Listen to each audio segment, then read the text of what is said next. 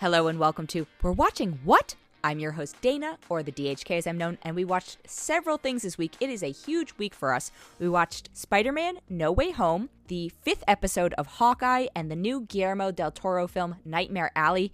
Major, major, huge, biggest of spoiler alerts, probably the biggest spoiler alert we could issue this year. If you have not seen, particularly Spider Man No Way Home or Hawkeye, and you plan on seeing them, come back to this episode later. If you've already seen them, you're good to go. Uh, same goes sort of for Nightmare Alley. We're feeling less precious about the spoilers for that one, but we don't want to ruin the Marvel stuff for this week for anyone, so please come back to this episode once you've seen all the things. Also, be sure to stay tuned after the main discussion as there are a couple of follow up points. And without further ado, here's We're Watching What? Matt, I would like to start with you this week because was this the greatest Marvel week of your life short of Mephisto showing up?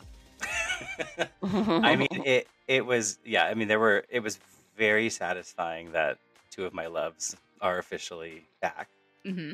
I assume obviously we're spoiling, but Fisk and, and Matt, Daredevil and Kingpin are uh, are official. But but not just them, Vincent D'Onofrio and Vincent D'Onofrio Charlie Charlie Cox. Cox. Yes. yeah, yes. and it's like you know, and it was really really wonderful. I, I will say, I was immediately sad that Feige had just confirmed that Charlie Cox would be Daredevil. Like if we ever get him again, so I was like, ah, did you ha- could you just not say anything because it would have been even more like scream when he appeared for me. But Yeah, I still, yeah. I'll take it. I don't care. I'll take it. But you know, I mean, this is my my greatest fear uh, was you getting having this week spoiled for you because when Yeah, I saw it, I was that, yeah. I was just like, oh my god, someone's gonna ruin this for Matt.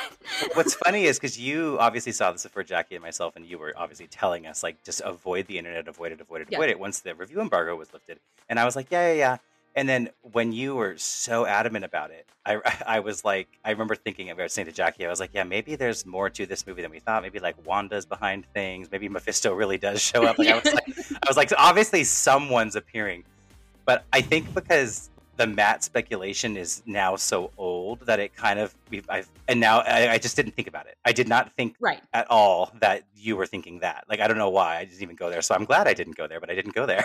Yes, So- I, I was trying to be forceful about it without giving it away because I was like, if I'm Yeah. too specific about it, I'll ruin it. But I also really want you to enjoy this moment in the theater, you know, Yeah. along with No, I appreciate that, and you were really good because I mean, we didn't know. Obviously, Jackie. No one speak for Jackie, but I think you're excited about all of it as well. But it could have been something that was more exciting to her, like Jane Thor or something, or something crazy, right? That's Right. you didn't you didn't give an indication of who needed to really, you know.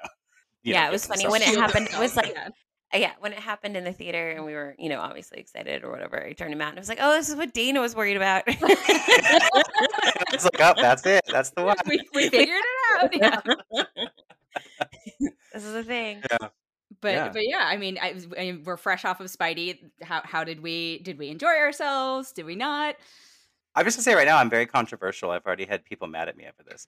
I liked the movie. I am not Oh. saying love, Okay. but I liked it, and I think it was. I'll, I'll, I'll say I think it with the three of them. I think it did kind of finally get to a point where I feel like it nailed who Peter is.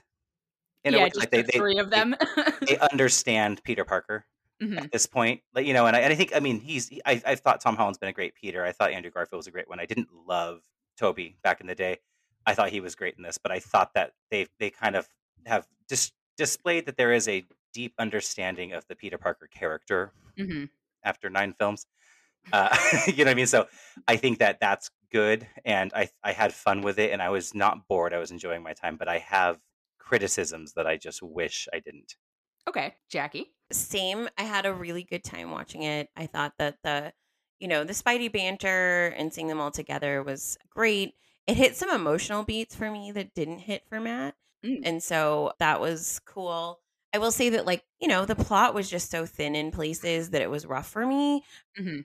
but a good time. You know, I'm not happy May died, but it's such a crucial Formative moment point in- yeah. for Peter Parker in general that it was kind of nice to finally sort of get those milestones sort of happening Mhm. for him you know and obviously it's extremely emotional um at least for me you know the moments that i remember and enjoy the most were or at least like left impressions on me were when the spideys got to kind of write the mistakes that they've made or Mhm. you know from the other universes and sort of when andrew garfield spidey rescues MJ, for example, I Mhm. was like, I lost it. I was just like, oh my God. And I'm not even a particular fan of that movie where it happens, but I think I just thought that it was well done and very uh, emotional.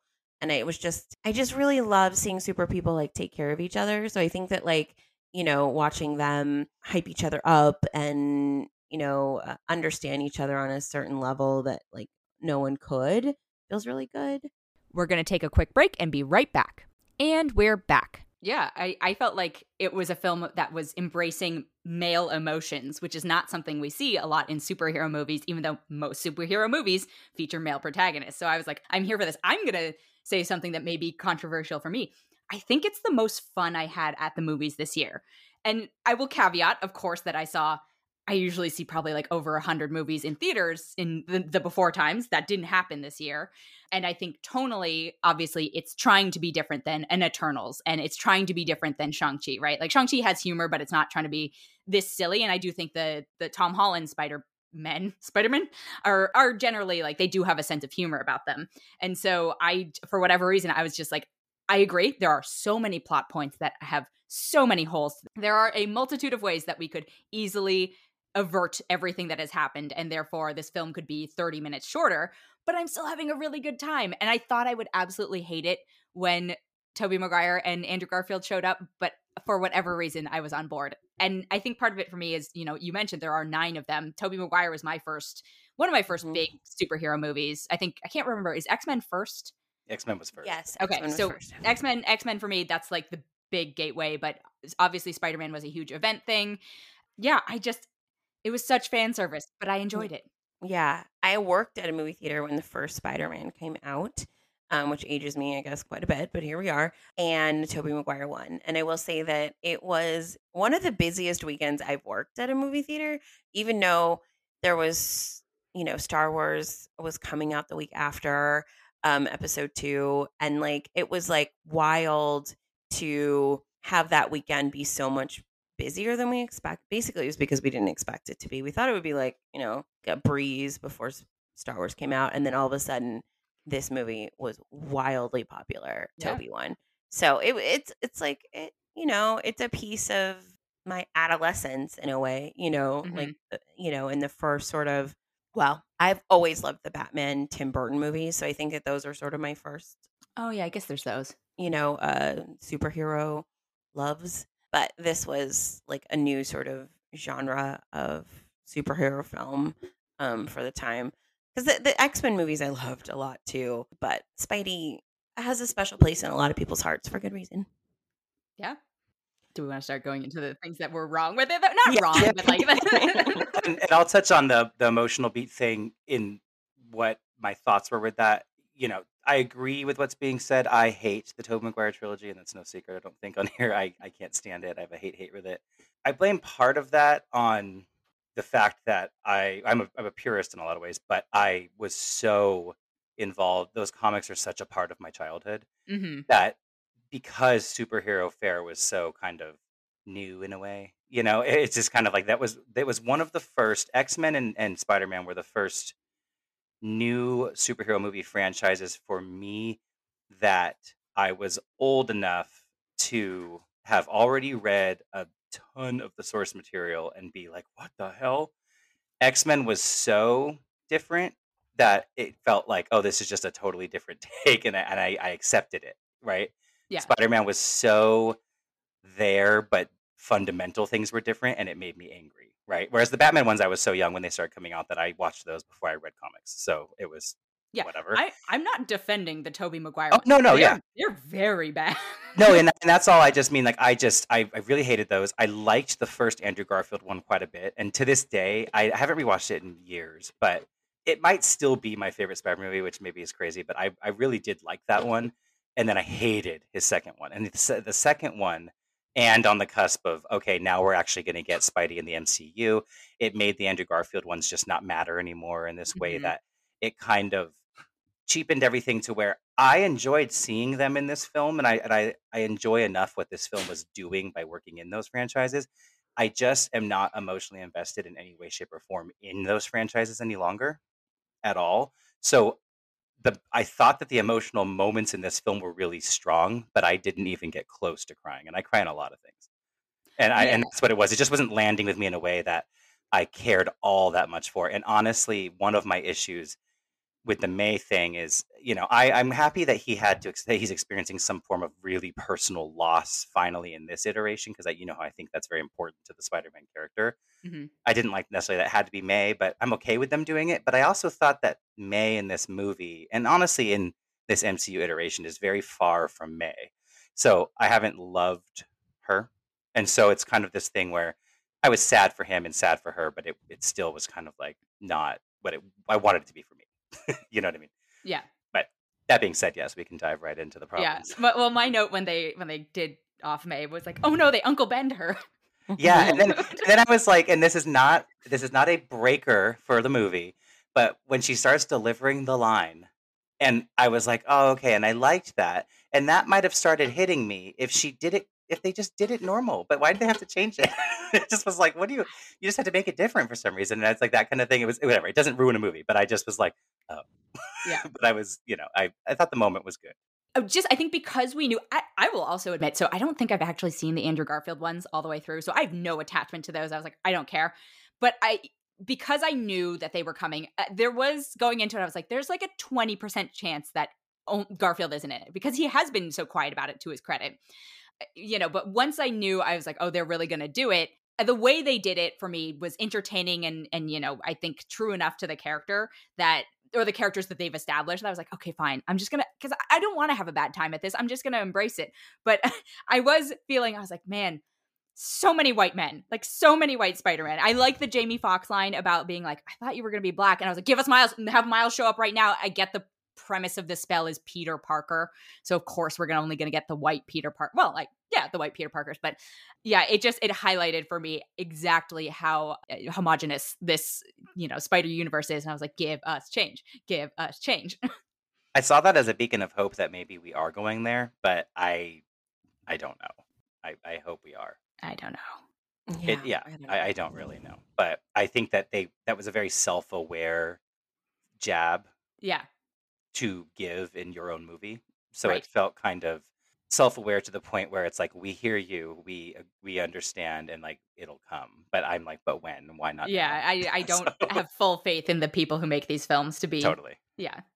I mean, we talked about this when we watched the trailer, but it really did give it away. It's a messed up spell. Like, really, that's what it came down to. Uh, That, to me, that was the beginning of the unraveling of the logic. And I was like, why is it pulling in dead people? Like, what are the parameters of this? Is it anyone who's known a person called Peter Parker throughout time and history? Like, it just felt so broad that I was like, Well, and they were all brought in from different times, so it's like you know, yeah, how the does it uh, decide? Like, When to pull them? right. Yeah, and you know, the thing that I bumped the hardest on is just like all of a sudden they can cure them. If that was an option, wouldn't we have done that in the other movies? But it only takes 10 minutes of, you know, tinkering with this machine to suddenly have, a, you know. And then I thought if they wanted to do that, which is stupid and they shouldn't have, but at least have each Spider-Man take a different villain so that you have a different scientific mind looking Mhm. at the problem but instead they took their own villains from their Right. own timelines and then suddenly were able to make cures. Well, also the the amount of selfishness in this film is just ridiculous because it's like cool i want everyone to forget all of these things or cool i want to remove these people from their timelines and disturb their continuities or whatever because i care about my own ver- you know universe but we nobody at any point was like actually if you don't send them back you're going to destroy tobey maguire peter parker's entire universe or you're going to destroy andrew garfield peter parker like why did nobody acknowledge that I'm sorry, but point? May May would never. And that's May what would- that I thought. I thought Aunt May was a, a complete character assassination. Mm. In that I, she would never. Well, even Doctor Strange should have just been like, No. send them back. Yeah, like, and and that's the other thing is again now it's like for me this next thing I'm going to say because I agree about the villain thing. I know in the other I'm not going to go back and watch the other films, so I'm not going to pretend to be an expert on what happens. I know that there are things with antidotes with the Green Goblin and all this stuff, and all of it's like they all get their their uh, problems because of a science thing gone wrong, and so yeah, in Like theory there's a way to reverse. Yeah, right. But That was a But and I so I know that they talk about the stuff. The lizard, obviously, there's an antidote to that because they they find it. So Andrew Garfield knows that's how they stop him in the first one, right? So when he's spreading it to everyone, then they release the antidote, right? So it's like I know there are things like that, but it was so just convenient and like, oh, let's just it was it was a cute scene, and I liked all the lab and the beakers and whatever. And it's like I like the getting to the fundamentals of like, yes, Peter Parker is this scientist nerd. Like I like that, but it just was so uh, strange has to say later on that it was he was there for 12 hours so it's like you did all of this in a day and Yeah. it was just so like oh if it's that easy holy crap but i cannot subscribe to this idea i loved the sequence but to this idea that peter parker could ever best stephen strange in the mirror dimension i'm sorry i can't do it it just But was he's it's too much for me But math is so important. I know. And that was cute, whatever. But I was like, it's just, I was like, this is too much for me. It was so full of here's an idea. hmm And now all of these, dis- most of these decisions I felt like they were making to get from point A to B to C to D were just like, uh, I guess let's just do this. Like they, they, they just, it felt like phoning it in. They just know that the audience is there. This nostalgia is going to hit people and people are going to love it. And they didn't have to write a good script. I this is I'm gonna I'm gonna say I don't think they thought they were phoning it in. I think they thought, how do we work in all of these utterly absurd points, right? And how do we get from A to B to C to D? But A to B to C to D shouldn't have been connected. You know, Right. it, it's more like Right. I think they were happy about because I had the same thought when we entered the mirror universe. I was like, isn't this a bad place? Like, I haven't watched. I know this is blasphemy amongst this group, but No, like, I. I haven't rewatched Doctor Strange in a long time, and I was like, I vaguely recall it being not a good place to go. Like, n- bad things happen in the mirror universe, you can control reality there. And in the movie, you see Kaecilius doing that. Right? But and he it's bad. hard for Stephen and he's no, Yeah. and you see him abusing it and Stephen's not trained enough to handle. Yeah. And so it's a bad bad but but the ancient one does use it when training strange like you can control things. But yes, yes. Yeah. I- I- E- either way, it was just like this is this doesn't seem like something Well, that belongs and in the- this. And then we have to talk about Ned just suddenly being able to open portals, despite the fact that it clearly, from the Doctor Strange movie, establishes that this magical art form is A, not something you're born with, and then B, something that takes a lot of training and a lot of concentration to be able to do. yeah, Jackie had to hear about an hour of me unloading about that. So Okay. it's Again, There's a lot. my I this is a weird week for us. I was okay with that one. I think partially just because coming from, you know, cultures that do talk about our own forms of magic or whatever it is, not Chinese culture necessarily, but there are a lot of East Asian cultures that believe in that type of stuff. And I was like, I'm willing to allow for the idea that this character has their own form of like natural you know magic and it happens to work with this it's not i agree it's not great but I was like, all right, it's convenient as hell. But if it if it had been MJ, I would have been like, no. Yeah, but what, what I needed, I needed him to, because I I, I had said to Jackie right off the bat, I was like, I could, I'm okay with them doing that to him. I don't need him. I believe, unless I'm wrong, I believe he comes becomes the Hobgoblin usually in comics, and so I or Egg Hobgoblin, and I so I Aw. liked the lines about he's I'll not going to never turn on his betray you. best Oh, friend. I didn't Like, know that. I, Aw. I could be totally wrong, but I think he's like Miles Morales' friend, and I think in that Ultimates run, I think He is, um, yes. the Oh. Hobgoblin, right? So either way, I don't know a ton about him, but I I'm okay. Like whatever, go ahead and make him a sorcerer if you want, like at, at some point. But it was just so I needed something to where you know he's a smart kid. He's getting into Mhm. MIT. I just needed to see that he he had be, grown a fascination with the sorcerers and and and Kamar-Taj and was like trying to study it on his own and whatever. And like I just needed something to see that that there was a reason why he should just accidentally have these. I didn't like the accidentally. Oh, I guess I just have magic hands.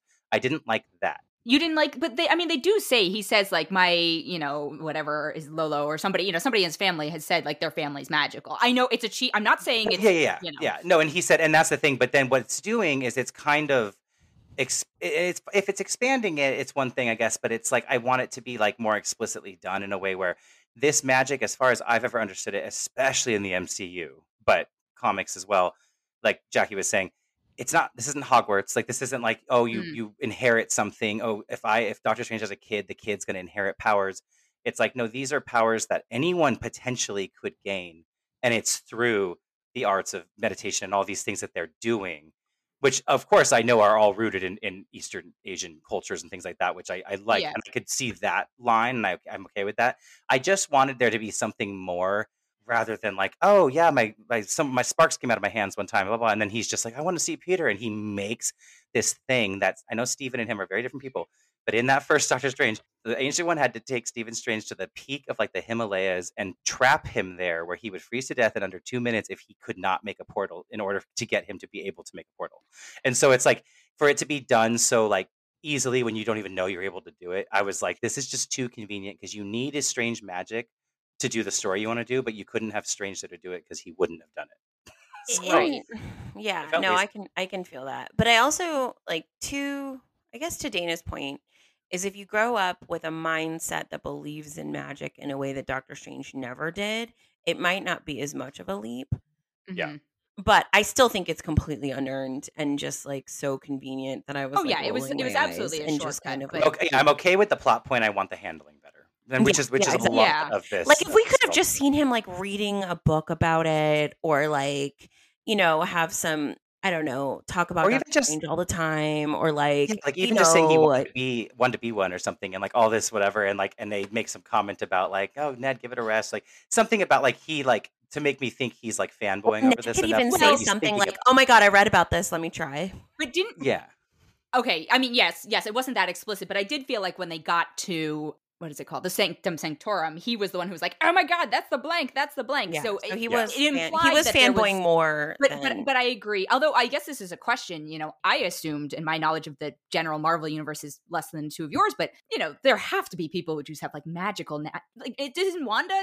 You know, or isn't Agatha? You know, there are yeah, people who yeah. have magic. I agree that like the idea of being able to use the ring thing you know they have magic but they have it's different than than the magic that doctor strange is using yeah but i guess i my so theory not, was like you know. his inherent ability to do it combined with a channeling tool allowed him to fast sure. forward but but i again and I, and I could give it i can give it that if that ends up being kind of what's going on but like it's just like the way it's handled made me bump hard on it and it's like i it's something that in the next the next time I see him, I will get over it. I don't care.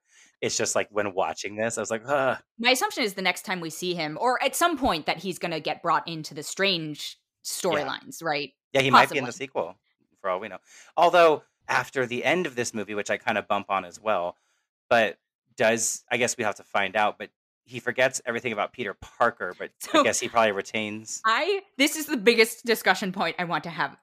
I don't understand. So is the idea being that at the very end, Peter Parker doesn't exist, never existed, whatever it may be, but Spider-Man did because you're not telling the entire in the, their universe to forget the events of Endgame, right? Yeah. There is an Avenger called Spider-Man. Is it just none of the Avengers remember who he was? Is I don't remember. Well, because Happy yeah, Happy was standing next to yeah, him, yeah, yeah, yeah, and was but, like, "I know Spider." Like I yeah. met through Spider. Man. I met her through Spider-Man. I guess. So yeah, it just Jonah was reporting. So, Jonah so, was reporting saying Spider-Man, blah blah blah. But if he had any courage, he'd show us who he was. You know. Yeah, it just felt so complicated, like convoluted and silly to well, me. Well, it's just so like, ridiculous. Like we were talking a lot about how ridiculous it was that like all of a sudden, why is because like the first spell is like not remembering that Peter Parker is Spider-Man, and so how does it necessarily fix that Peter Parker's forgotten about?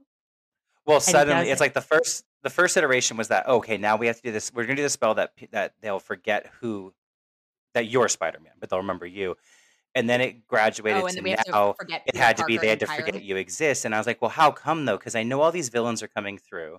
And the little teasers were fun. It looks like Rhino. I think I saw Scorpion. Like it was fun to like look at the silhouettes. Oh, yeah, I could not figure out who were. anybody was. yeah, and like I saw a silhouette that I was like, is that Kraven?" But I don't know. But uh, but it was just kind of fun. I'm sure there's a lot of eggs in there. Right. But uh, in fact, when Strange was first doing the spell, there was someone in the sky really quickly, and I was like, who was that? And then I'm sure I'm assuming Mephisto. yeah, it was Mephisto. It had to be. It's the only explanation. But I, I just felt like if all of these these villains now are trying to come through because they like are trying to get Peter Parker.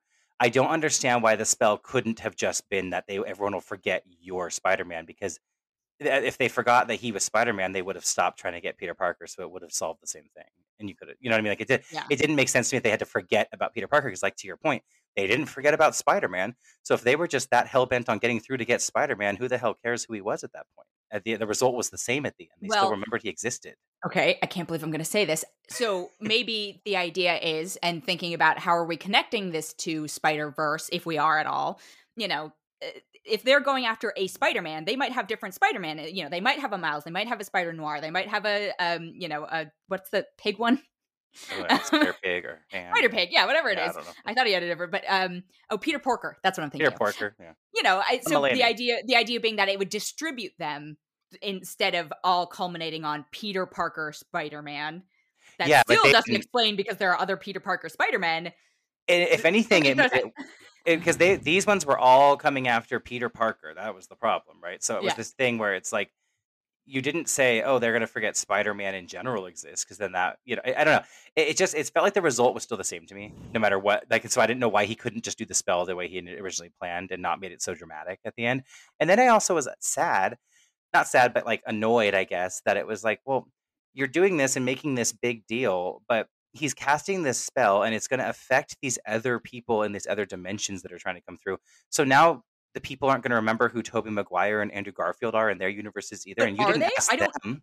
Like I don't But know if villains that's are forgetting who Peter Parker is, that makes me think that they're going to forget who Peter. They're from different dimensions. So why wouldn't the other dimensions forget who all Peter Parkers are? I mean, that's the problem is that it was such an explicit thing in some senses, but so broad in other senses. And I was just like, you're just trying to ignore the logic loopholes here. Yeah, there's that. There's there are logic loopholes, and it was just, and that was annoying because it's things where again, I totally agree with you that A and B and C and D they didn't all have to connect these plot points, but I still believe that there were ways to make them connect if you wanted to that Yeah, were yeah, yeah. less plot problemy than these than these ways, and so it Yeah. just felt lazy in this way where it was like, but why, how, you know, and and then money, even get me money is the answer. even I know, but don't even get me started on that first that the Venom scene at the end because oh. here's the thing.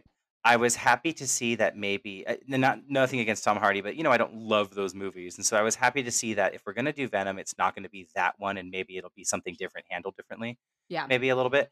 But if Tom Hardy gets sent back because of the spell, how is it possible that that piece of the symbiote could stay behind? If it like because that came from the dimension too, everything that came was supposed to get sent back. So why would that be there still? Like things like that are too convenient, Does it imply that that tidbit of the symbiote is not interdimensional. Well, oh yeah, that too. I think they did sort of establish that in the end scene of the last Venom movie. But also, I was just gonna say, is it like not evolved enough yet? Right? Like, if a little bit chips off, does that mean that it doesn't have sentience because it hasn't bonded with someone and it doesn't know who Peter Parker is? I, but we are giving it too much credit. Sure, yeah, but it's Yeah. still like an intelligent life form to me. So I'm just kind of like every. It made it seem very explicit that everything will get sent back, and then everything we saw that we were dealing with did get sent back. So it was just kind of like, huh. I don't know. It just things like that are just like little tiny, yeah, like you said, like little little holes that I think they just hope no one will notice or care about, and I think that most people don't.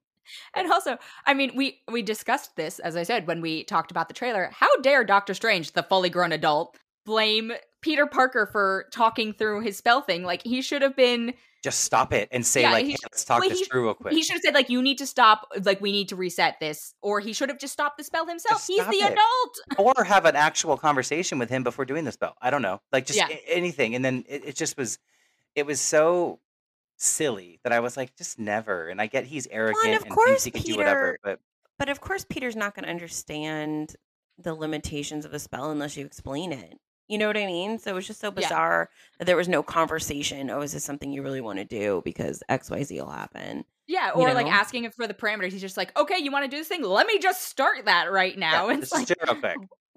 what? It was so irresponsible. And then Well, and it was just so bizarre that, like, I just don't even believe that Stephen Strange could get stuck somewhere for 12 hours, even. in and, in like, the in the mirror dimension because Peter Parker trapped him there with web. I just with can't, web, I right? With can't do web it. is the synthetic web. I would also like to mention. I did laugh at the scene. It's a low. It's a like lowbrow humor, but the like the blockages. Like, what do you mean you make your own web? Like, Yeah. yeah, I that was- that was funny. But then also, not to dwell on the mirror dimension as much, but then Peter Parker gets out and then closes the portal with no issues, and then it's like that's the one thing Ned doesn't understand how to do, and it was just like uh, there are so many things that I was just like, this is just all just convenient stuff that's nonsensical, and I'm I'm looking for sense in a movie that is about spider people, but yes. yeah, but it's like I was saying, I said it, I've said to you both, I think, several times, and I know I was saying to Jackie even just last night, but I am willing. You bring me into something, you can you can make me believe anything you want in whatever universe you're creating in the film, but do not break your rules, like, or do not start Yeah. doing things that are like not consistent with what you did before, because then it's like I need to believe it's plausible in the universe you're showing. And then so many things just don't feel plausible. It's like, yeah. Do we think some of this is a byproduct of it being a Sony picture and not, you know, obviously Marvel is much more involved now because this is a, a centerpiece to get us to the next Strange. But, and, you know, we even got like a, a Marvel only tag essentially at the end. But do we think some of this is because of the fact that they're like somewhat operating in a bubble or they're allowed to operate parts of it in a bubble? Or am I just I wouldn't be shocked. I mean, I, I think that these movies have more challenges than the other Marvel films do for sure. Because Sony obviously does have rights they're holding on to very closely. And Sony's being very smart about it. Oh, in yeah. that they're like, yeah, you know, we'll let you kind of lead creative, but but you know, we're gonna I'm sure there are a lot of guidelines and stipulations around things that they do not ease up on. No. I don't know what those are, but I'm sure they exist. Oh, I would love to read that contract. because it's a mix of I, I have not thought that any of these uh, I, I hesitate to call them solo Spider-Man films just because they they always seem to have a an Avenger with them, with with them, Yeah. but uh, which is fine. But I I don't love them in general, and it's hard for me to figure out exactly what it is and if it's what you're saying that maybe there are things that that I things that I bump on that are directly a result of that that we just don't realize. But also, I don't know if I maybe don't love Jon Watts' style, and that doesn't mean anything bad. It's just that maybe it's not for me. Like the style and the tone of them, I just Yeah. don't really vibe with, and it makes me sad because he's making Fantastic Four. Uh, And I well, love it's funny because I'm like, They're my babies. I, I like his style. I think Uh, you know, Yeah. I do think it's silly and nonsensical. Uh, That all being said, I need us to be done with Peter Parker. Like, I just Yes. need we've we you gave us three and one. Mhm. Y- We've we've petered out. Ah, we just we need to be done. And my great fear is that they are leaving space for more. And I'm Yeah, like, I can't, you cannot you cannot origin story me again either with Spider Man. Like, I can't do it. too afraid to change. They they want it's like oh it's working and it's, and then this is on track to be maybe one of the highest grossing of all time, if not the highest at this point. And it's like eh, it's it's working, so they're like oh if it ain't broke, don't fix it type of thing probably. But I agree. I'm ready for a different iteration. I'm ready for give me you know give me Miles, but give us Spider Gwen. Give us just give us things that are just different. And now we've established what I also like. You could do it anyway, but now that we've established the way the multiverse is working here, where it, you can take the form, all these different forms, and it your your gender, your race, your anything, like none of it is has to be the same. Mhm. It kind of opens that door too in a way where it's like you know again they they can diversify already and they do do it but they need to do it more i think but they do do it which is great from the comics but you've now set it up in a way where you can do anything you want when it comes to that stuff and no one has can say anything about it because the version from the comics exists somewhere in some universe it doesn't Yeah. you know what i mean so you can really do whatever you want which is really smart but i hope that they take advantage of that They do, but at the same time, I'm like, because this is this weird IP shared type thing, you know, Sony is not incentivized to push the envelope, right? They don't have a safety net of 20, 30, 40 other characters to fall back on. To Well, support after these this one made so much money, I don't see how it's possible that Tom Holland is, does not stay around as Spider Man for a little while. I'd be fine with him staying around in the out. MCU, but I I don't want to see more solo. Well, of course, I'm agreeing, but I'm just saying that, like, after it made Oh, so yeah, much yeah, yeah. money, like, I just But can't Abs- imagine they I would, would- ever make that choice. Like, yeah they- i would take a partner film with him and miles that'd be awesome Oh, that'd be fun. yeah. like why not? Or like him what and if he's Spider mentoring Gwen miles or- and you know yeah. I again, this is getting bogged down in the details again, but can someone please explain to me? So, first of all, s- not first of all, but I don't know if things have changed aggressively since we all were doing the college applications process. You don't hear back from colleges in October or November. Like that's not a thing. I know it's you know, not okay. remotely true. And uh, also, Yeah. it's online now. Like, That and, was the other and- thing. and Yeah. as everyone knows, it's the big envelope that means that you got accepted, and the small Right. envelope means you didn't. So, here was my follow up because then we, you know we finally we go through the spell you know everyone's forgotten who peter parker is but he's taking the the ged thing and i was like how does he does he get to reestablish his identity as peter parker? Does he have like an identification card? Does he have a social security number? Yeah. right? Like does he have all these things or does he have to fabricate another personality for himself. I was like, how did he take this? Like, how is he going to high school, the finishing high school? I don't understand. It doesn't explain. Everyone has forgotten he exists, and he's there renting an apartment. Does that include I the U.S. just- government? It's very confusing. Well, it does. well, I don't know. Um, so I read this book, which a lot of people. It's called "Fabulous Life of Miss Addie Larue," I think, or something like that. Anyway, Okay. she gets she makes it's a Faustian tale. She makes a deal with Hmm. the devil, and part of it, she wants to live forever. She wants to do a lot of stuff, but no one can remember her after they leave her sight. Right. Hmm. So as soon as someone doesn't look at her anymore, she can't. And so the problem with this, and like what's interesting that I didn't really think about, but she can't even rent an apartment because no one remembers her afterward. And so it might have just been like a one time, like no one remembers Peter Parker ever again. But if he tries to use Peter Parker, does that mean they instantly forget?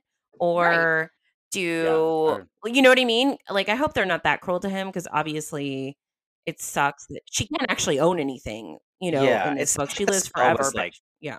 Yeah. Here, moving forward, we're starting with a fresh slate. It sounded like Right. that's what it was because Yeah. Cause that was the other thing that again it annoyed me, but whatever. But when Strange was explaining the spell initially, when like his very like when he and Wong was like, "We've never done," it. he goes, "Well, oh, we did it. Well, do you remember this?"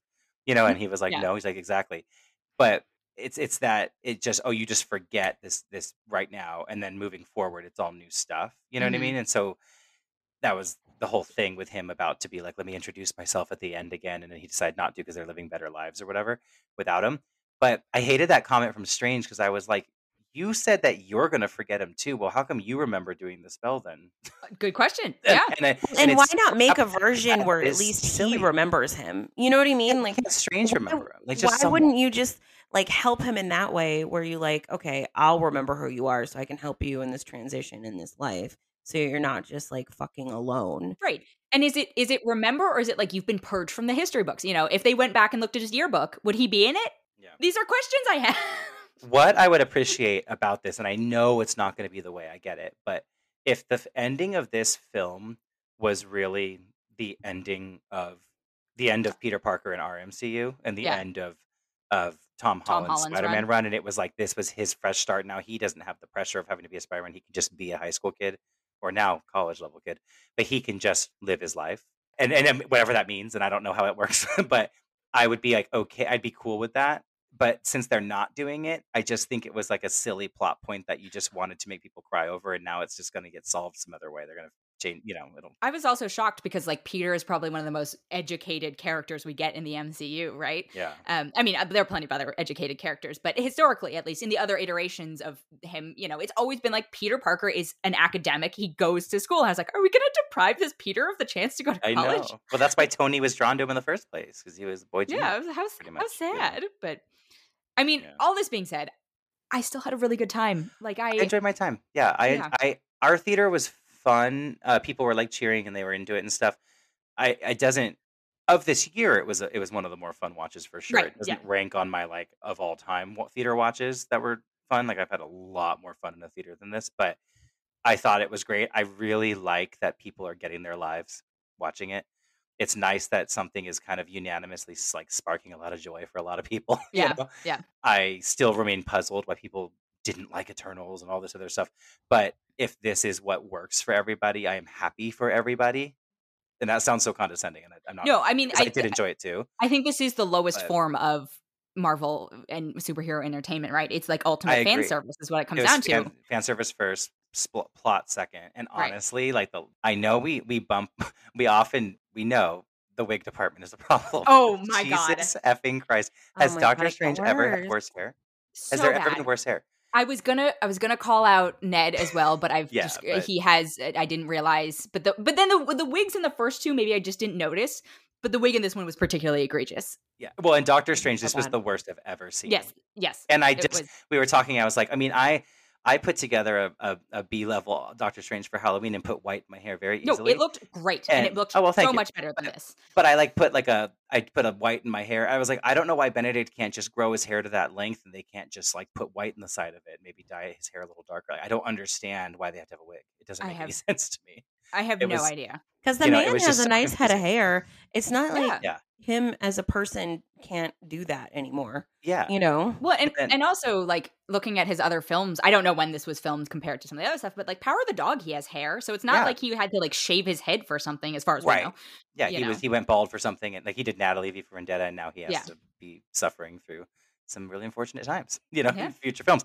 And then the, other than that too, the other thing was we we we we have problems with this in all the Marvel films in different ways, but man, they spent I think they must have spent their entire special effects budget on Alfred Molina's face, Willem Dafoe's face, and maybe like Thomas Haden Church's faces, because there was some stuff. There were things that I was like, holy shit! Like when he was flying with MJ through the city and in the subway at the beginning, It was bad. I was like, this is not even remotely believable. Like the close-ups of them and the city in the background. Okay. Yes. it was shocking to me. Yes. Shocking.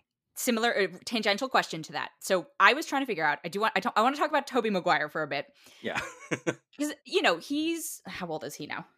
I want to say at 40. Oh no, 40s. he's he's four, okay. his- So Tobey Maguire's forty six at this point. Okay, yeah. you know, I don't think he he's never been a big person, and I would imagine even if he'd gained a little pandemic weight or whatever, you know, but he's not going to be. And and obviously, even if they had him in a physical suit, it would have the padded like six pack and all that stuff. But I was like, I get the feeling that Tobey Maguire's entire body is CG the entire time, like when he, when he's in the that. suit. Yeah, I wondered about that. Is he it might look- be the he same for looked- Garfield. Yeah, he looked a little off for me. Yeah. And yeah, Garfield because he and Garfield both got jacked for their movies, and I feel Right. like they probably worked out for this, but I doubt they did that when it's not like they're getting a franchise here; they're just starring in a film. So, and I mean, Tom Holland got the most jacked I think he's been, but Jesus, but it was like it looked off. It just looked Yes. a little weird, and I couldn't His head looked if huge on. yeah, Mhm. it was a little, it was a little not quite, but a little, you know, Steve Rogers Gollum pre pre Yes. Um, Captain America days. for Gollum, this is I'm going to bounce back to Tobey Maguire in a minute, but I have to say there is one moment where Willem Dafoe goes back from being, you know, whatever the gr- Green Goblin essentially, and he like, Yeah. you know, comes back to like the Smeagol version. I was like, oh damn, Yeah, okay, you are good at like you could, you know, he can do it with the face. He did Yeah, it with the good. face, and it was impressive. I was like, you know, obviously the weird teeth I forgot about. I was like, oh, I know.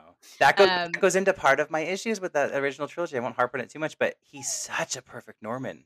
Yeah, but- he was. His goblin is stupid. Like his his outfit and everything about like I just hated the way it's handled, but he's so good. And I'm like, God, the pieces are here. Yes. you know? But the the last thing I wanted to say, well, maybe not the last thing, but the other thing I wanted to say about Tobey was like, this goes back to the question of like when and where is this spell pulling people in, or or you know, is the, are these portals pulling people in from? Because you know he doesn't look ancient in it. You know, Tobey has aged, or CG Tobey has aged pretty well, relatively speaking. But I was just like, how old is that Peter supposed to be at this point? You know, they make the joke about the youth pastor, and I thought that was funny, but I was just like, are none of them going to acknowledge the fact that like there's a is the idea that Spider-Man's doing this at 46, you know, still, and and that's why his back hurts and all these things. My thoughts are this. These guys were all supposed to be high school students in their films. Right. Neither of them were, obviously, from the beginning. Tobey Maguire was already well into his 20s when he did Spider Man. So I think because he was supposed to be about 16 or 17 in his first film, hmm I think he's probably supposed to be nearing 40 in this. Okay. And I think Andrew Garfield is is probably around our age. And I think that, and then we have, so I think it was, a, I, I want to say almost like, you know, like 30, 40, 30, 20. Because I think Yeah, yeah, the blip too, because obviously Tom, Hol- Tom Holland, you know, got blipped, but he would Yeah. be like 20 at this point. So I feel like they were like 10 years apart. I think that's what they were going for, but I don't Okay. know. Yeah. The back thing was a joke though from because Tobey almost got replaced between movies because he had such back problems. Oh, I And so didn't they know put that. The in joke in it. Oh, Oh, Yeah. it was a very it was very well done. Again, I think the the moments of like acknowledging that they are also human in many senses and and have to deal with aging and emotions and all that stuff. Like I I liked those parts of it as well, but Yeah. I, I again I was like, was the heart of the film. Like Yeah. that, it really was, and I and I enjoyed most of it. There were little moments that I thought were a little like, oh, that didn't land, but for the most part, I thought it was well done. You know, and I thought they all they all killed it. And and I've said it before, I'll say it again. I mean, Tom Holland is a really good actor, and he he knows how to he knows what he's doing, and he's he's great, and he, he hits what he needs. I to will hit. say Tom Holland most of the time is a really good actor. I don't know if you two saw Cherry.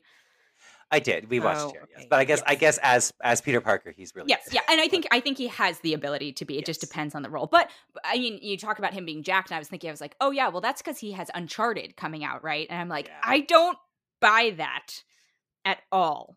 and I, I I'm interested to see how he does in other major action franchises. Well, I mean, speaking to Cherry, because I think we even talked about that, and I I think that his acting in it is okay enough. I think he's terribly cast in it. Yeah, you yeah, know. yeah, yeah. So there's that, and and Uncharted. I've never played that game, but when I watched that trailer, I just roll my eyes the whole time, and I'm like, you cannot be Indiana Jones. You can't do it. Yeah, And I so mean, it's, I- that's the character basically. It's Yeah, you know so- Nathan Drake is an Indiana Jones like adult man. That's the vibe I got, and it's not working for me. So Yeah. so I think he he kind of has the curse of looking really really, the curse and the blessing of looking really young. But I, yeah, I think I think it's we're gonna see. It's just gonna depend on the role. Yeah. Well, and he's short too. Yep. I, I I know I keep referring back to like random one lines, but I was like when the when all the villains are like, is that his girl? That's his girlfriend? Like, no Yeah. way, that's his girlfriend. I was like, He mhm, can't be with mhm, her or mhm, something, mhm, yeah. mhm, mhm, mhm, mhm. I was like, yeah, we all feel that. you know? Yeah, we're all in agreement. Yeah, no she's shit, great. I'm happy for them, but Well, Yeah. me too. She's hot, you know. She's Yeah. good. Are they really together still in real life? I thought they broke up. They Mhm. back? They're back. no, I think Or- they. I don't know, that they, broke ever broke. one point. they Maybe, but they're. I I don't know. Okay. Maybe it was speculation they broke up, and I just thought. They Yeah, broke up. maybe because Okay. they they post a lot about each other and like, Yeah, well, because they weren't officially ever together, right? but Okay, also well- on the internet, if they haven't you know posted about each other in two months, people assume they broke up. So Yeah, but I don't think they confirmed it until recently. So it's like you can't break up if you weren't officially together. Right, right. okay, well, parting thoughts on Spider Man? I mean, it doesn't matter because half the world's already seen it apparently. 'cause Yeah, it's making I- so much money. But Yeah, I, I think I think it's a it's a, a good time, but yeah, I think it. Uh, I don't.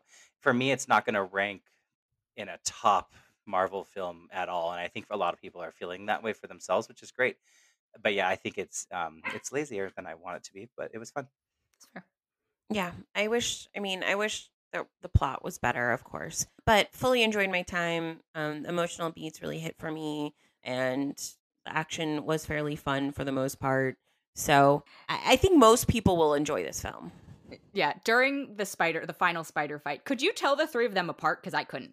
It was hard. It, there were times I could, and times I was like, "Oh wait, that's Andrew. Oh wait, that's you know, it was Yeah. a little much." I was just like, But, but is on that note too, like to a final closing note about it as well, I I think we all agreed going in that it my biggest fear was that it was gonna be really messy. Our fears were like it would it was oh this is too much. You're trying to do too much, and I thought Mhm. that they they didn't. I thought it felt clean Yeah. for the most part. Uh, with the Yeah. amount of people, with the amount of Yeah, yes, people yes. they were dealing with, I thought. I mean, I thought that Sandman's role was entirely stupid the whole time, but I thought for the most part, for the amount of people involved, it felt managed okay. yeah, yeah, and- yeah. I was thinking it wouldn't, so I'll give it that too. Yeah, I think part of it is because they didn't give like Lizard or Sandman much time, which is fine. They don't. I was they got their convinced that. I was convinced they couldn't get is it Reese or Rice? I can't ever say his name. Oh, um, Yeah, and and uh, I was convinced it wasn't Church. Tom Haden Church. Yeah, I was yeah. convinced they couldn't get them or something. And then when they see them at the end, I was like, oh, okay. I just thought, The the power of the paycheck. and man, Lizard, he looked ooh, maybe as bad or worse than he did in 2012 or 11, whatever. It was it was rough. I, I'm going to count this not as Spider-Man talk, but so the very end we got the strange teaser something something. I get, I get that we get like a mirror mirror strange. I don't know what Wanda's part in this is, and I'm going to be very upset if they rob us of her villain arc because it felt like she was in cahoots with them at the time. I think that she is going to be acting that way, but I think Wanda's, uh, especially after the show and seeing what she did in the show, I think she's smart enough to know that no one is going to agree with her methods of getting what she wants. So she's not Uh-huh. dumb enough to be like, "Here's what I'm doing." But we saw her using the was, he using the Darkhold or whatever she was using at the end, trying to get her kids back. Like she is messing with darkness, and she's not going to tell Doctor Strange that. Okay, so he's That's just my doing it thought. I, I think Yeah. me too. I was excited. I mean, I was really happy we got a full like teaser situation instead of just like a random, you know, Doctor uh, Strange will return. Doctor Yeah, Strange will return thing. Uh, I was so excited to see America Chavez in the um in the trailer. I I love her character, and so it looks like she was like in a couple of them actually. So I'm I'm interested to see how I mean how much she has to do in the movie, which it looked more of a part than I expected. Yeah, I'm excited. But she's like around enough as I saw her. She's standing there several. um, She's standing once, there like, in a lot of different shots, so it doesn't mean like she's So she's seems to be she's there. she seems to be part of the Scooby crew.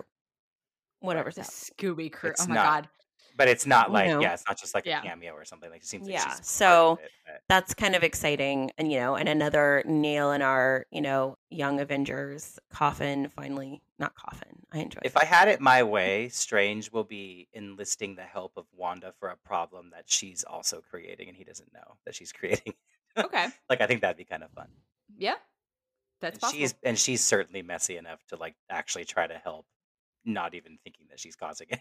Yeah, yeah, Yeah. that's true. you know, or trying to think she can fix it without telling him she caused it. Right. Which would be So, yeah. another a cheap plot point reveal though, when if she's Sure. like, It was me. yeah, Not even waha, Uh, but like my bad. yeah. you know? But Yeah. yeah. I mean, honestly, like I, I didn't. I was excited to see that it was a little bit of a trailer. I thought it was kind of clunky. I didn't feel Yeah, it- I, it was. It did not have me. I know they're doing reshoots, and so it made me think that they just were like, well, we were we were gonna do it, and they thought they'd have a more solid chunk of stuff to show us, and they didn't. So it felt very, and then showing, what is it, Baron Mordo? I have no Uh, she she would tell uh, his character back, Oh yes, yes, yeah. and I'm glad he's back, but also with multiverse stuff, it feels kind of like, do we need him in this? yeah Right. 'Cause his issues with Strange are so much smaller than Yeah, the what greater this is scheme about to be. So I worry that that'll distract from plot a little too much and be like, well, do you have, are you doing the most here? Can you do less? But I'm excited for it nonetheless. I have high hopes. Yeah, or are they just like we don't want to introduce a new villain? We'll give you somebody else. Being that it will be Wanda, you know, or something. Yeah. All right. Well, moving on to Hawkeye, another big reveal, mm-hmm. Another an big exciting reveal. one. Yeah. What else happened this week? I literally forgot everything So uh, I think that even though I'm mad at her and slash them as people right now because of social media still. Oh yes, I think yes, that yes. the Yelena Kate scene in in Kate's apartment, I think was one of the best in the series so far. I thought that was Mhm. it wonderful. was so Florence, good Florence Pugh is so good. We know this. We've said it. We everyone knows it. But she, it's just she's so good. Yes. You know, and as much as I mean, again, I'm a Natasha stan through and through, but I think that she finally brings something to a widow character that I think the people who haven't cared as much about Nat the whole time, I think the people will re- that are responding to a lot better and will actually be a lot more invested in this widow character than they were Well, in our yeah, I think she she has to be a lot less reserved than natasha yes. character was written to be. You know, I, I feel like Natasha she's was just got that like, humor and the delivery, and I think I think that people will moving forward be more invested in a widow storyline with her than they were with Nat. And I'm okay Yeah. with that. I mean, I, I love Nat, but I'm okay with that. Like, I, I I love the widows in general, so I'm like, i you know it's set um, up for them to stick around. Yeah, agreed. And I love a figuring like watching someone come back from a blip story. I like, you know, when we That kind of was sort cool. of build that, Yeah, that universe cool, yeah. out a little bit more. And so like I was emotional for her and, you know, and what was happening there and and how she could get into this kind of situation. So I I, I love that. I will say that you know, of course, Jeremy Renner, you know, is my least favorite part of the show still. I hated him talking to Nat outside of that building. I just wanted to Oh punch him in his Yeah. fucking face. you know, but the Yelena stuff was excellent. Uh, the whole, you know, mac and cheese in the apartment situation was epic and wonderful and enjoyed thoroughly. Uh, I enjoy knowing that the mother is sort of villainous in some way. Fisk is in, involved, which is great. You know, so the show is moving in a direction that I'm thoroughly enjoying. Yeah. Because I saw them probably in the reverse order that you two did. I saw Spider Man first and then I saw Hawkeye. I was just like, when does this take place again? Because they they refer to this the new and improved Statue of Liberty, which gets semi destroyed in No Way Home. So I was like, oh, did they just put that shield back up? Like, what's going on here? And then I I did like that when um Peter's at May's grave at the end, they like it just says two zero and it doesn't show you the year. I was like, "Eh, help us figure this out. I think Spider Man because it took place right after the second one was Would be- before Hawkeye. Okay, so they put that stupid shield back on. Great. Yeah, which is so annoying.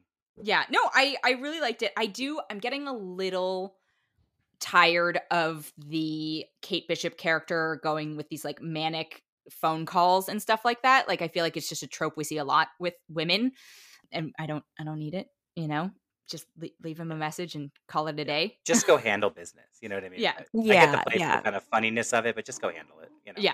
It's a little much. Yeah. I, yeah, I agree. That scene is a little like, eh. Yeah, and I agree with a lot that's being said. I actually kind of actually kind of liked the scene with Jeremy Renner talking to Nat on the outside just because I I don't like Clint Barton, but I like that the show is very, very aware that the entirety of his arc and the entirety Mhm. of anything to do with him is is riding off the coattails of her. Mhm. and I liked the moment of him standing out there having this moment of acknowledgement that he's the lamest Avenger and that he Yeah. thinks he deserved to be the one to die, and he did. And and I I, I agree with the scene still. I think that she should have done what she did to give him a life with his family and and all this stuff. But I like that he feels still the really heavy guilt about that because he should, As he should, yeah. even should. though it's not his fault. But I liked that, and I like the torture. Yeah, I guess, but it's just I don't buy him because I just don't think he's a good actor. So it's just like I think someone else could have Well, done that better. But yeah, the, the introspection is not something. That goes for everything he said in any of these films. I like that her shadow is hanging over everything. Mhm. That really makes it's kind happy. of it's kind of like the show and the it's it's it's absolutely the obituary that she deserves and never got.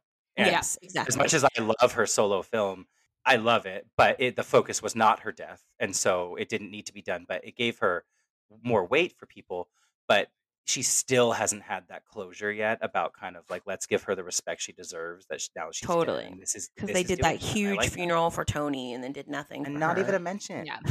And I so and I in uh, so I'm they're making that. up for it now. Yeah, which I do appreciate. I think my other notes. one of my notes just says, "Linda, you dumb trusting bitch." Yeah. Um, obviously, I don't remember Hawkeye's wife's name. Yeah, I mean, I we've texted about this after, and I mentioned this in the footnotes, the last one. But we've already gotten Mockingbird. Um, Yeah. you know that doesn't mean a mantle can't pass. It doesn't mean all these things, but I I do still subscribe to the idea that she has some involvement beyond just being a you know a podunk housewife in the middle of like a field. My thought was if they wanted to go the Mockingbird route, I want to say that the girl in Agents of S.H.I.E.L.D., who was actually Bobbi, right? I guess. Mhm. Yeah, I want to say that Laura passed her the mantle. Mm. That could Not work. that, not that Laura's going to suit up and become Mockingbird, but that she was. Yeah, yeah, Be happy with just that she's an agent of S.H.I.E.L.D., doesn't have to be Mockingbird. But if they did that, uh, I think that that would be interesting that she decided to get out and the mantle passed. yeah. You know, I think it, it, it felt a lot more clear in this because even with that line where she was just like, you know, I understand more than anyone else possibly could, or something. I was like, okay, Yeah. hit us over the head with it. We get it. You're, you know, You, you But, know uh, something. You know something. yeah, like you were a special.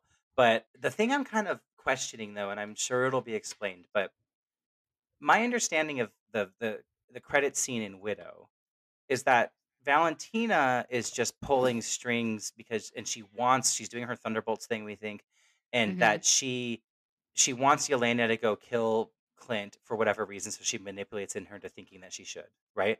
But then now suddenly Yelena's very hyper aware she was hired by somebody.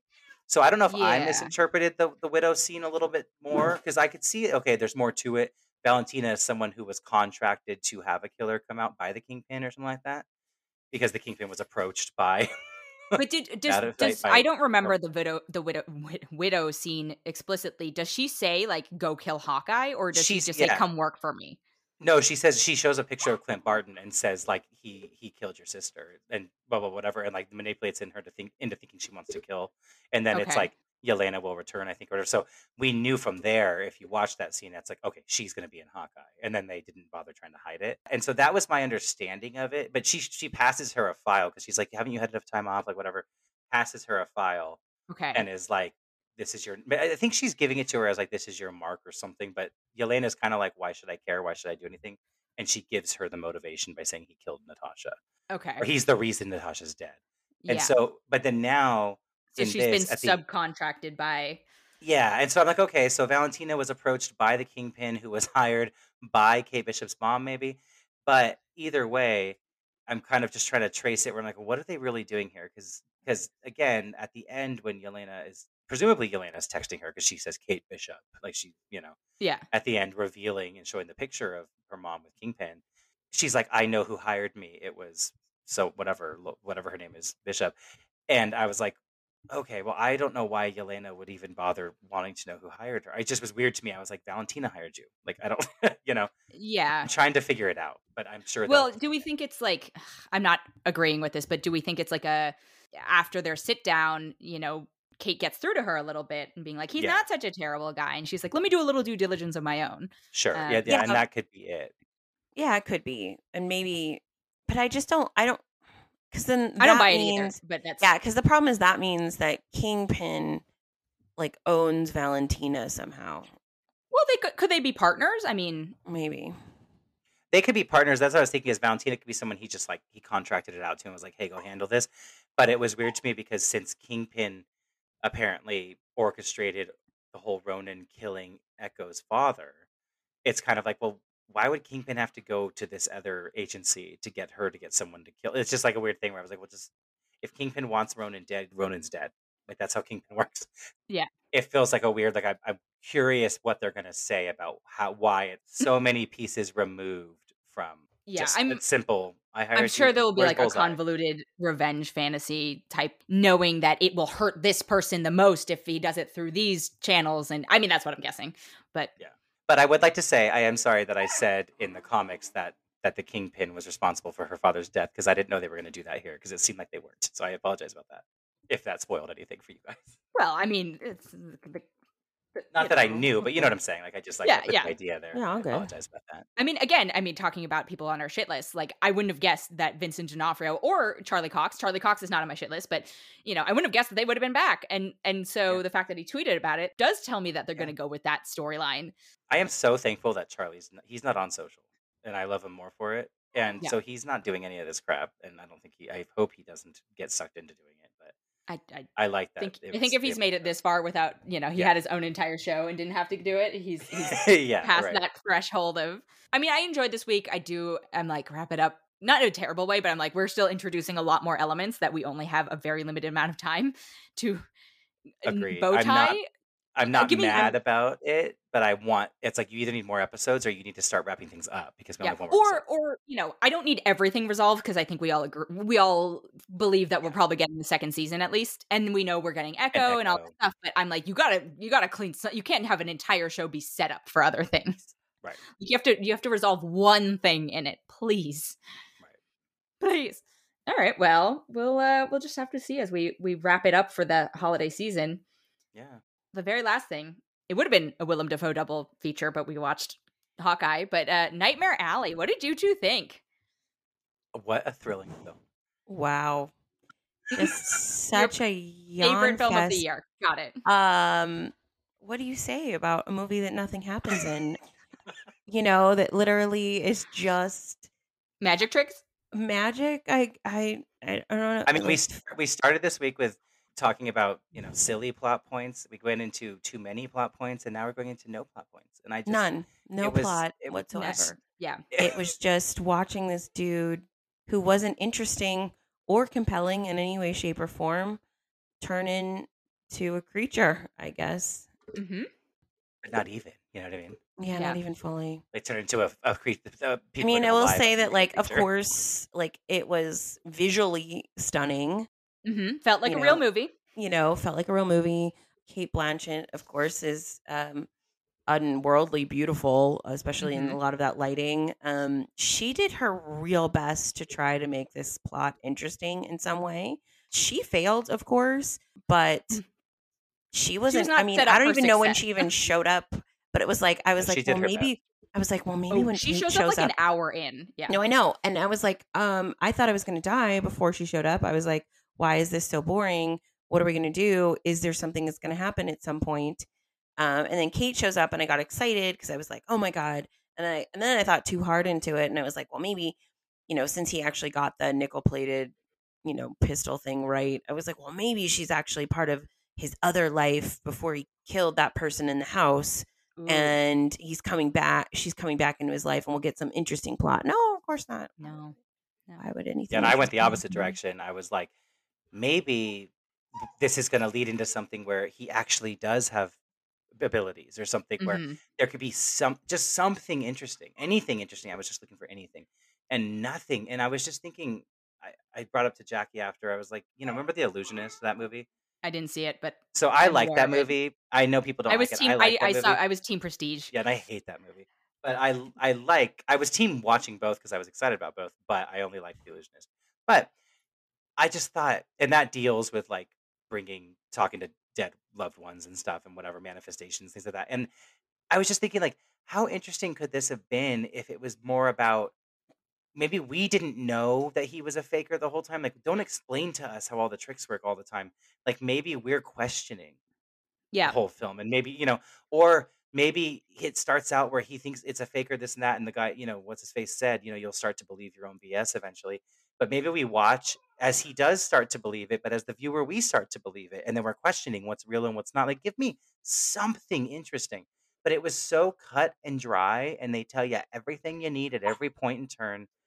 And I agree that you know, Cate tried she tried to save the film. She tried her damnedest. I don't know what movie she thought she was in, I will say.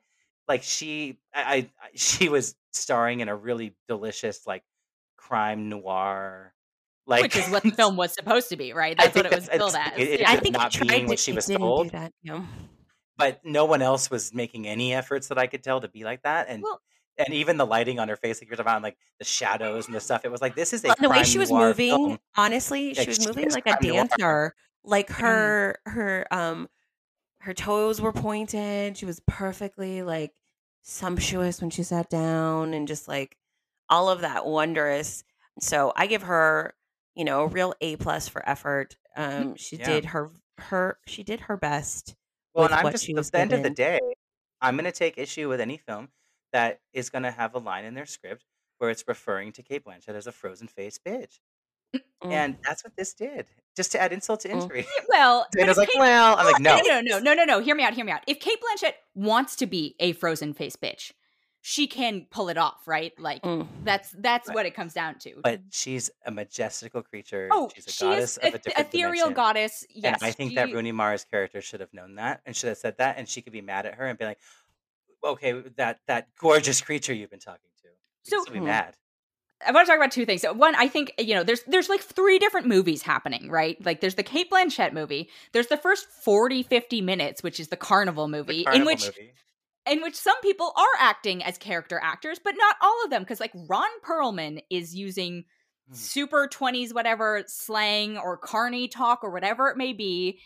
And then, you know, you've got Willem Dafoe, who every once in a while will throw in a term that I assume comes from the Carnival Dictionary. And then you've got like Toni Collette doing her own thing, and David Strathairn. Like everyone is in a different movie in the first 40 to 50 minutes of the film. And then we get to finally our goddess Cate Blanchett, and I was like, okay, thank God. But I, I just, I don't. I was happy. I mean, spoilers, but for the ending, I was happy that she had a role Yeah. in it at the Mhm. end. But I was like, Yeah. what was her motivation aside from? Was it just money? Well, I think not- she was she was mad about being embarrassed. I think she's pissed that he embarrassed her in front of everybody, and she was like, "I'm gonna fuck this guy up," and so she did, and I appreciate and played that. the longest of long games in order to do it. But here's my problem with that: is I like I like that, like it's fine, like you know, I can appreciate. I always say like I I have Sleeping Beauty is my favorite Disney movie, and the Maleficent thing. I am on board with her. Like she gets, she's pissed she's not invited to the party. She gets there, she curses the baby, Uh-huh. and she's like, "This baby's gonna die in 16 years, and I'm gonna sit here in my throne, and I'm gonna wait for that to happen because I cannot wait." I'm all about it, like the the, the like this being that weird and deranged and evil because you're just like, "How dare you insult my pride?" uh-huh. But then she obsesses over it a little too much by the time I kind of think she's a loser by the end of the film. This I was like, okay, she saw it, she she manifested, she did it. I like that. The problem is she doesn't even come into the picture until an hour in, so like the plot didn't start till then and the plot was so small that it just was like this needed to be you needed to really mm. speed through that beginning Yeah. to even have this be interesting. Oh yeah, they could have cut 20 minutes of it. I think actually like yeah, no, I think like Spider-Man No Way Home, like I think the trailer for this did it so dirty because I feel like the Spider-Man No Way Home gave us way too much of stuff.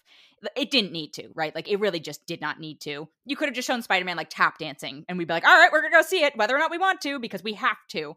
With this one, I thought like you said, I thought there was going to be a supernatural element or something along those lines because it's a Guillermo del Toro movie. You know, we get that scene at the end with like the bloody hallway and all that stuff, and it turns out that's really not that significant in the greater scheme. You know, I, Crimson Peak is not one of my favorite films, but I, I do think that there's a lot of like blood imagery, you know, the old dresses type stuff, and I was like, is this what you know? Is it spooky ghosts? Like, what's happening here? And the trailer, or or you know, is this a carnival horror film? What's happening here?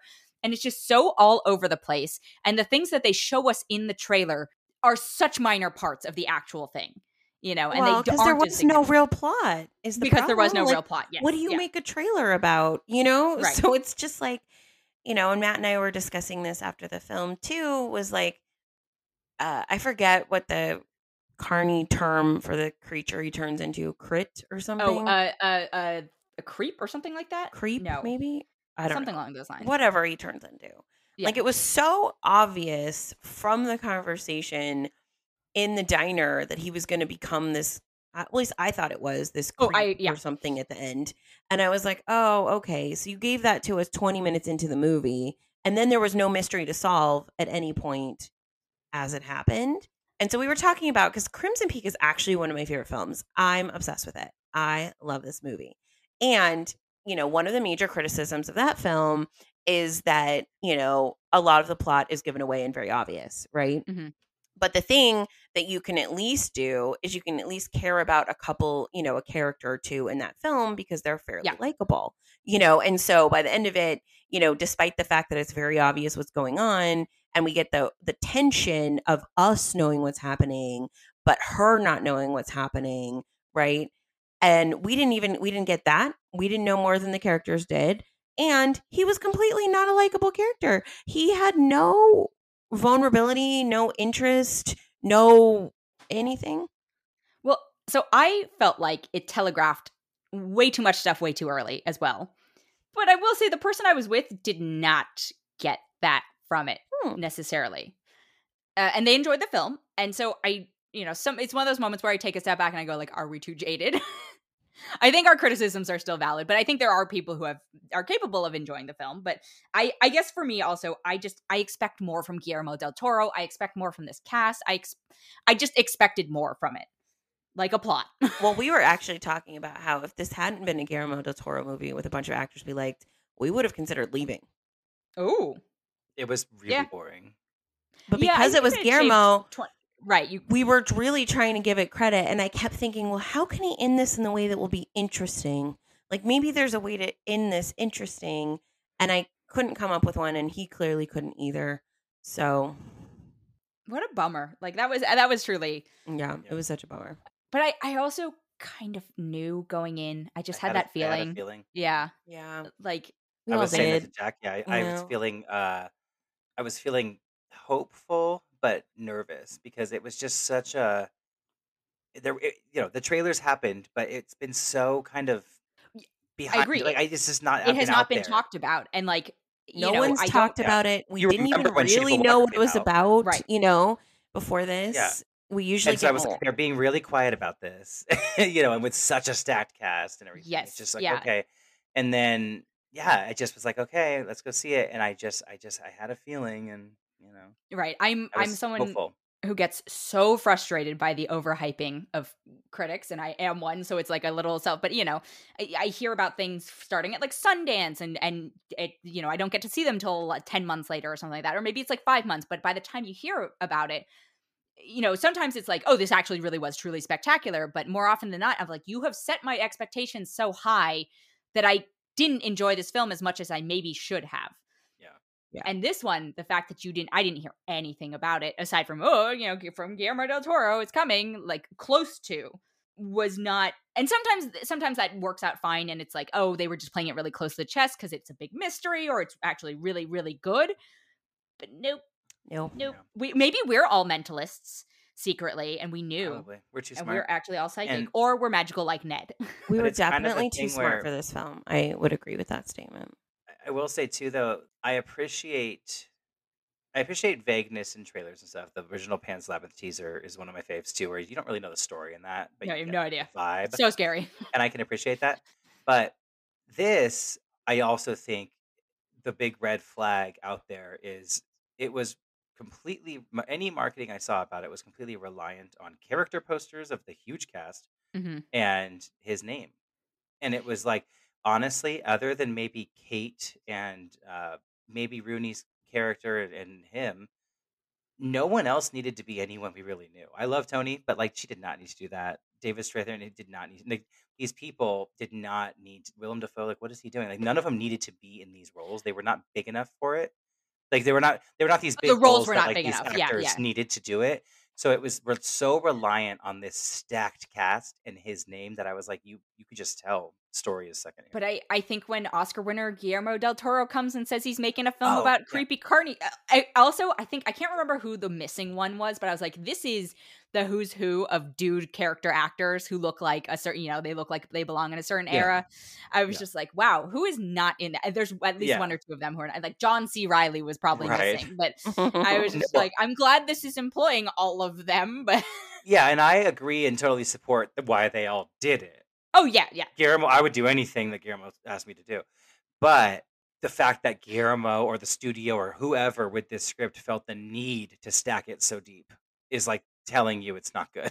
I can't remember if we as a group talked about this like offline or if we talked about the show, but you know, I do feel like Guillermo, in a generous way, attaches his name to a lot of projects. Yeah. And I think a lot of the time, it, you know, it really helps things get done that were not going to get made. Mm-hmm. But it starts to dilute his credibility, not his credibility, but like It the does. brand. No, I it guess. does. His- well, it his does. It taste- dilutes it because He is a brand. taste- Yeah. You know? Because Yeah. a lot. I when he mean, started the doing that- orphanage was incredible, but that's basically the only one. well, Yeah, I mean, troll, I- troll hunters, I think, which is, I but it's a- such a it. different genre, It's- right? Like yeah, it's, it's so, so different. different. But but you know, you look and you see like, okay, produced by Guillermo is different than directed by Guillermo, and or because you start to you, right, you start to filter those ones. But with this, Mhm. it's like, nope, this is Guillermo's. There's no way out of this. Shoot. Well, we figured out and after the movie that we still like the majority of his films, so it hasn't tipped the scales in that way. No, But no, we're I don't- getting to a When I point where, watching, I was worried. yeah, I was but we're getting to a point so where bored. like, I was eh, thinking about his films in my head. I was like counting them. I was like, wait, is this going to be tipping me over to where I actually like less of his movies than I like, or dislike more than I like? but it's, Yeah. it's not. But that's how bored I was. I was counting them. No, but you like, know what what might do it? Pinocchio. It certainly has the ability. it really Yes. has the potential. It has it has that potential. No, I like so much of his stuff, even though it scares the bejesus out of me. the thing is is like i like the things i like from him so much they're in my top favorite movies so it's hard when someone who can make some of my absolute favorite films puts out something like this because even though i have seen egregiously worse films of course it's just disappointing every time even though Where do you two stand on Pacific Rim? oh i, I like enjoy it. i think it's so much okay, fun okay. I was afraid because I I Okay. love Pacific Rim. It's you know it's dumb fun. It's I mean it's in a similar Spider-Man vein. It's like give me what I want: robots and monsters fighting. Mhm. I might be the least the least obsessed maybe here, which is odd because I'm the biggest horror guy. I really, I mean, I love him. Pan's Labyrinth's one of my top five favorite films So of all scary. time, and I really and I love Crimson Peak. I love Devil's Backbone. I love Cronos. I really like Pacific Rim. I think it's fun, but it's not something I'm like revisiting a ton or whatever. I don't think it's like the most amazing thing, but I, I enjoy it, you know. But it's not going on like a list for me, you know. And then I like Hellboy a lot. The first Hellboy. I, I, do like not, Hellboy I do not like the second Hellboy very much, and I do not like Blade Two. And because so Hellboy, the second Hellboy could be solved with like one easy plot point, Yes, much like and- Spider-Man: No Way Home. Yes, and it's just silly, and I was just like, I didn't, I just didn't like it, and the elf thing, but I, but I love the first one, and Blade Two was not really for me, but I don't consider a bulk like a a vast majority of his films on like a list of favorites of all time for me. It's like mostly Pan's Labyrinth, and the others, the other three that I like a lot, they're or that I love, they're on a list of probably like top hundred films, but they're not like in my top ten of all time. You know, Sure.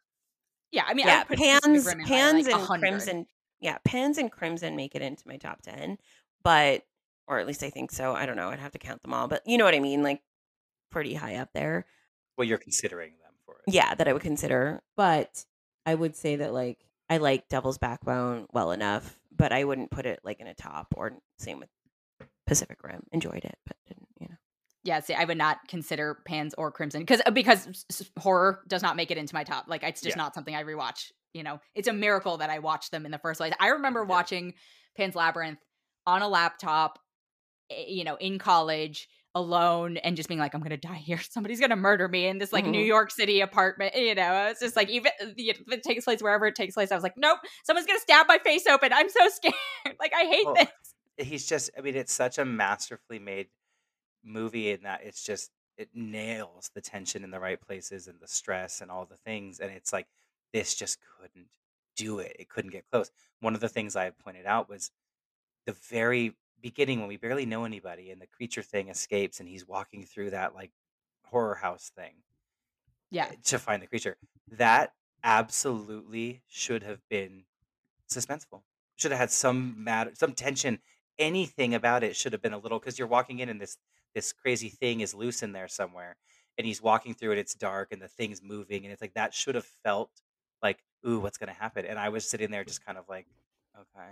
It just didn't nail the tone at all. I I will say I got a little freaked out by it just because I was expecting, given the setup You're of it. Dana, yeah, Right. No, it's true. It's like given the Yeah. setup of it, I was like, okay, like this is this is before I realized that this film was going to go completely off the rails and, you know, Mhm. not be good.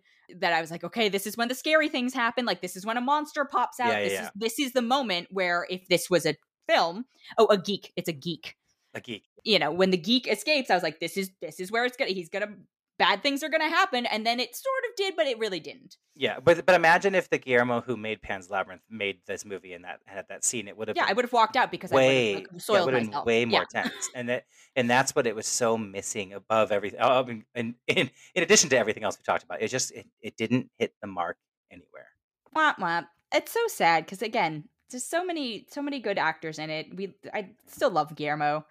Yeah, it makes me wonder as I haven't I haven't actually read the book and I have not seen the original, and don't I don't have any interest at this point. But if, if this is an updated version of it, I'm like pass. No, thank you. This like Yeah. they ha- they have to be more boring than this.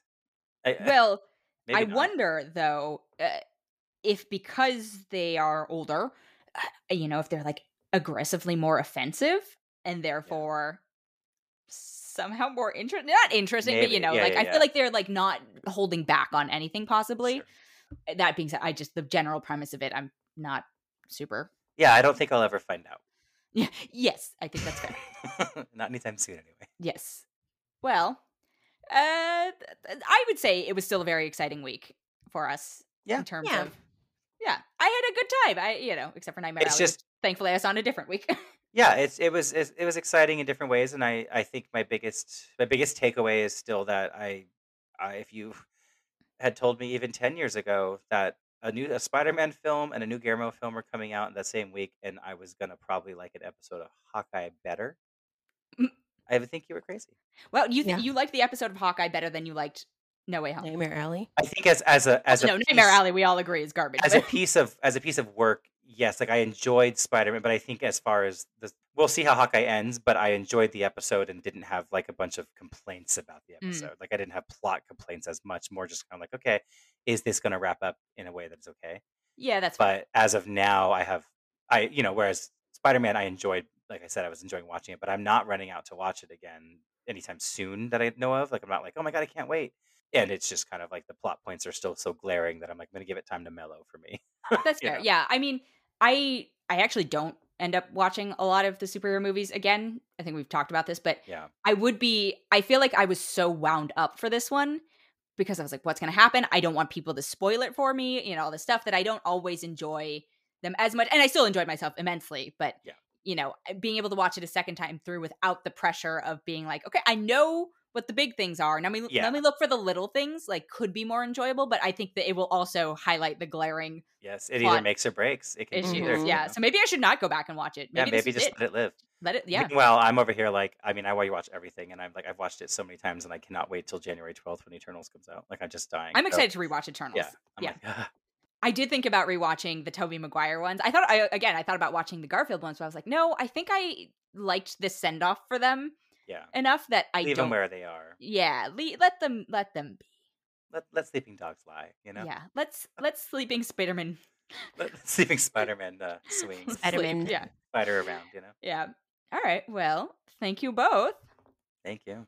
Thank you, as per usual, to Jackie and Matt, and now a couple of follow up points. So, in terms of Ned becoming the Hobgoblin, at one point, the character of Hobgoblin does have an alter ego named Ned Leeds.